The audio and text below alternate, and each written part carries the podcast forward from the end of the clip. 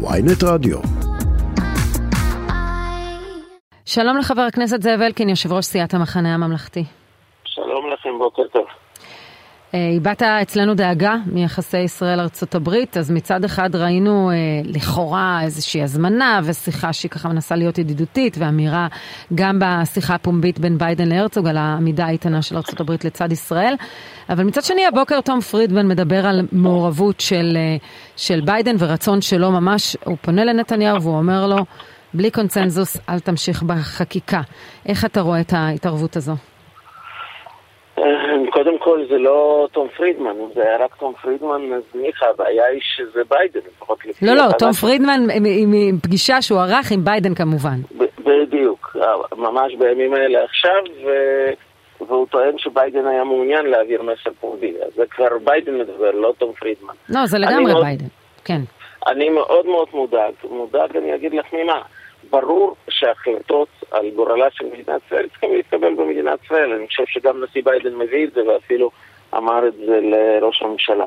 אבל כשהגענו למצב שהנשיא מדבר על כך שמערכת יחסים בין ארה"ב לישראל יכולה להיפגע באופן שלא יהיה ניתן לתיקון, זה משפט מאוד מאוד מסוכן. כי אה, חלק מתהליך קבלת החלטות אצלנו זה גם שימור הברית האסטרטגית עם ארצות הברית. זה לא שיש לנו מועמדים אחרים, כן, להחליף את ארצות הברית בהקשר הזה, ולכן uh, יש הרבה סיבות להיות מודאגים מהאמירה הזאת, וחבל שיחסים הגיעו לכזה מקום, שלא היה בכך צורך או הכרח. אה, הוא מדבר על הצורך בקונסנזוס, זה הציטוט שמביא אה, אה, תום פרידמן מדבריו של ביידן, ובימים האחרונים גורמים בליכוד מדברים על איזושהי בחינה של מתווה ריכוך. אנחנו נמצאים ממש, הדקה ה-99 זה אפילו לא הגדרה, אנחנו, אנחנו ממש נמצאים עוד רגע בנקודת האל-חזור בעניין הזה, בעניין הנוסח הסופי של, ה, של, של הצעת החוק לביטול עילת הסבירות. האם מתנהל, לפחות אתה בסביבה שלך מרגיש שמתנהלים איזשהם מגעים לריכוך? ממש לא. ממש לא. את מדברת איתי אחרי לילה כמעט ללא שינה, אחרי שביליתי הרבה מאוד שעות בלילה בוועדת חוקה בהצבעות על החוק. רוטמן ואנשי הקואליציה רצים בכל הכוח, זאת ההנחיה שהם קיבלו, ולמעשה הם מנסים לסיים כבר הבוקר את כל הדיונים בוועדה, כולל אישור החוק, ולאחר מכן להביא אותו כבר ביום ראשון למליאת הכנסת, וכל צעד וכל הצבעה רק מרחיקה אותם מהיכולת לערוך שינוי אחר כך. זהו, כי אתה פרלמנטר מנוסה, תסביר לנו, כשאומרים שנתניהו בוחן עם גורמים משפטיים ריכוך של החוק, איך זה טכנית יכול לקרות? האם זה יכול לקרות? הכל אפשרי. אה, אפשר לעצור את הליך החקיקה, לפרסם נוסח חדש, להתחיל אותו מחדש. אבל כל ההתרשמות שלי שהם לא שם, כי אז המשמעות תהיה שאולי הם אפילו לא יספיקו בכנס הקיץ, אה, או שיהיה להם מאוד קשה, והם כרגע להפך, הם מנסים לנעול את החוק. עם סיום ההצבעות בבוקר בוועדת חוקה, אנחנו למעשה להגיע למצב שהדיון בחוק יסתיים, הוא אושר בנוסח הנוכחי, עם איזושהי תוספת, תוספת קטנה שהם מכינים על כך שבממשלות מעבר, אחרי בחירות, בפרק זמן הקצר הזה, אה, יהיה כן ניתן להשתמש בעילת הסבירות, שברור, שאין פה שום ריכוך אמיתי וזה לא כל כך רלוונטי, השינוי הזה. ולכן כרגע, מבחינה פרלמנטרית, כל הצבעה, ואנחנו עברנו אלפי הצבעות, כן, במשך הלילה הזה, ועוד ממשיכים לעבור בבוקר בוועדת החוקה, הם מרחיקים אותנו מהיכולת לעשות ריכוך. אני, אני גם שאלתי בדיון את אנשי הליכוד ואת רוטמן, האם הם לא רוצים לעצור ולהבין, הרי יש כל הזמן ספינים על דיונים אצל ראש הממשלה, וכל התשובות שקיבלתי שום שינוי, הולכים על הנוסח הזה, ולכן וגם ברור... וגם אף אחד לא מנהל מגעים איתכם, אתה אומר. שום דבר. עם המחנה הממלכתי אין שום מגעים לריכוך. יכול להיות שעם גנץ וזה מעל הראש שלכם? לא, לא, לא, לא, לא, שום דבר, אין שום מגעים עם המחנה הממלכתי. גם ברור מה הדרך לעשות את זה אם רוצים, אנחנו מאוד רוצים לחזור למשא ומתן, אמרנו את זה פומבית, המסגרת בשביל זה זה לחזור לבית הנשיא, זה לדבר על איזשהו סיכום כולל על כל החקיקה ובתוכה את עילת הסבירות, הרי אי אפשר להוציא אותה מתוך ההקשר הכולל של מה הולך להיות. נשיא המדינה שם בזמנו את המתווה שלו שהיינו מוכנים לקחת אותו כבסיס, אבל הקואליציה לא שם, היא משדרת, אנחנו נעביר את זה חד צדדית עכשיו, אנחנו נטפל בוועדה לבחירת שופטים, אפילו זה עלה כמסר מהשיחה של נתניהו עם ביידן.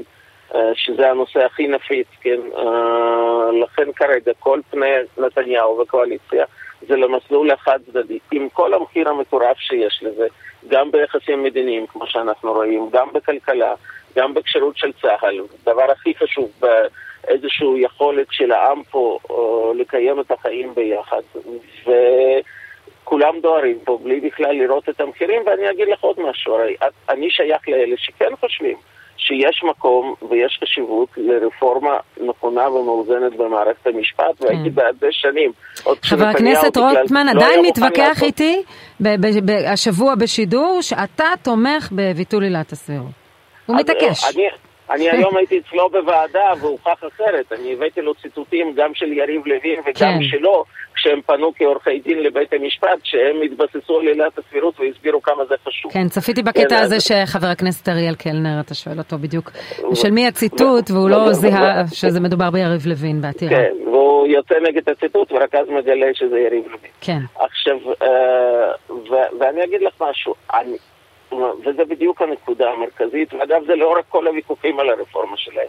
כל הזמן אנחנו חוזרים לאותה נקודה. מה מעניין אותם? אידיאולוגיה או כיסולוגיה?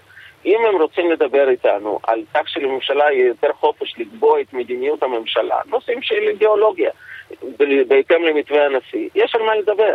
אבל אם מה שמעניין אותם, וכרגע הם נחושים דווקא בנושא הזה, זה כיסולוגיה, זה יכולת להדיח ולמנות בלי פיקוח של בית המשפט באמצעות עילת הסבירות, ברור שלזה אנחנו לא, יכול, לא יכולים לתת את ידינו. הרי על מה מדברים שם? מדברים שם לא רק על חזרה של דרעי לשולחן הממשלה, מדברים על היכולת שתהיה לנתניהו להדיח uh, יועצת משפטית לממשלה ולמנות יועץ משפטי מטעמו שיטפל לו בתיקים שלו ויצליח לקבור אותם. מדברים שם על מצב מטורלל שיהיה בשירות המדינה, יבוא שר, ידיח את מי שהוא רוצה.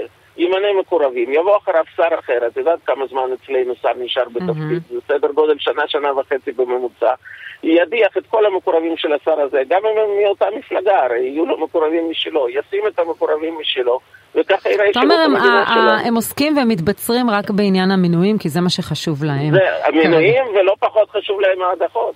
Mm-hmm. אני, אני רוצה לשאול, לחזור לשיחה של אה, ביידן-נתניהו, כי עלה שם עוד נושא. אה, אחד המחירים שמדברים עליו, שהיה, ונתניהו באמת רוצה גם את הסיכוי לנורמליזציה עם סעודיה, הכניסה לפטור מוויזה, לתוכנית פטור מוויזה, ובכלל ביקור אה, או פגישה עם ביידן, הקפאת ההתנחלויות עומדת ביניהם.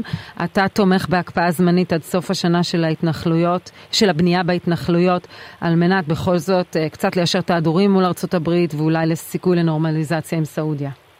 כאן אני בכלל לא מצליח להבין מה קורה, כי לכאורה הממשלה הזאת מתהדרת בזה שהיא ממשלת ימין על מלא, ואז פתאום יוצאת ידיעה שנתניהו אה, לא התחייב, אבל פשוט עדכן את ביידן שבאופן פלא הוא החליט שלא יהיו יותר אישורי בנייה עד סוף השנה. אנחנו כממשלה ידענו לבנות ביהודה ושומרון, כי אני חושב שיש בזה ערך לאומי מכל הכיוונים, גם לחיזוק ההתיישבות שם, גם גבולות עתידיים של מדינת ישראל, ואגב, גם לפתרונות משבר הדיור, זה חלק מהפתרון אה, למחסור הזה שקיים אצלנו.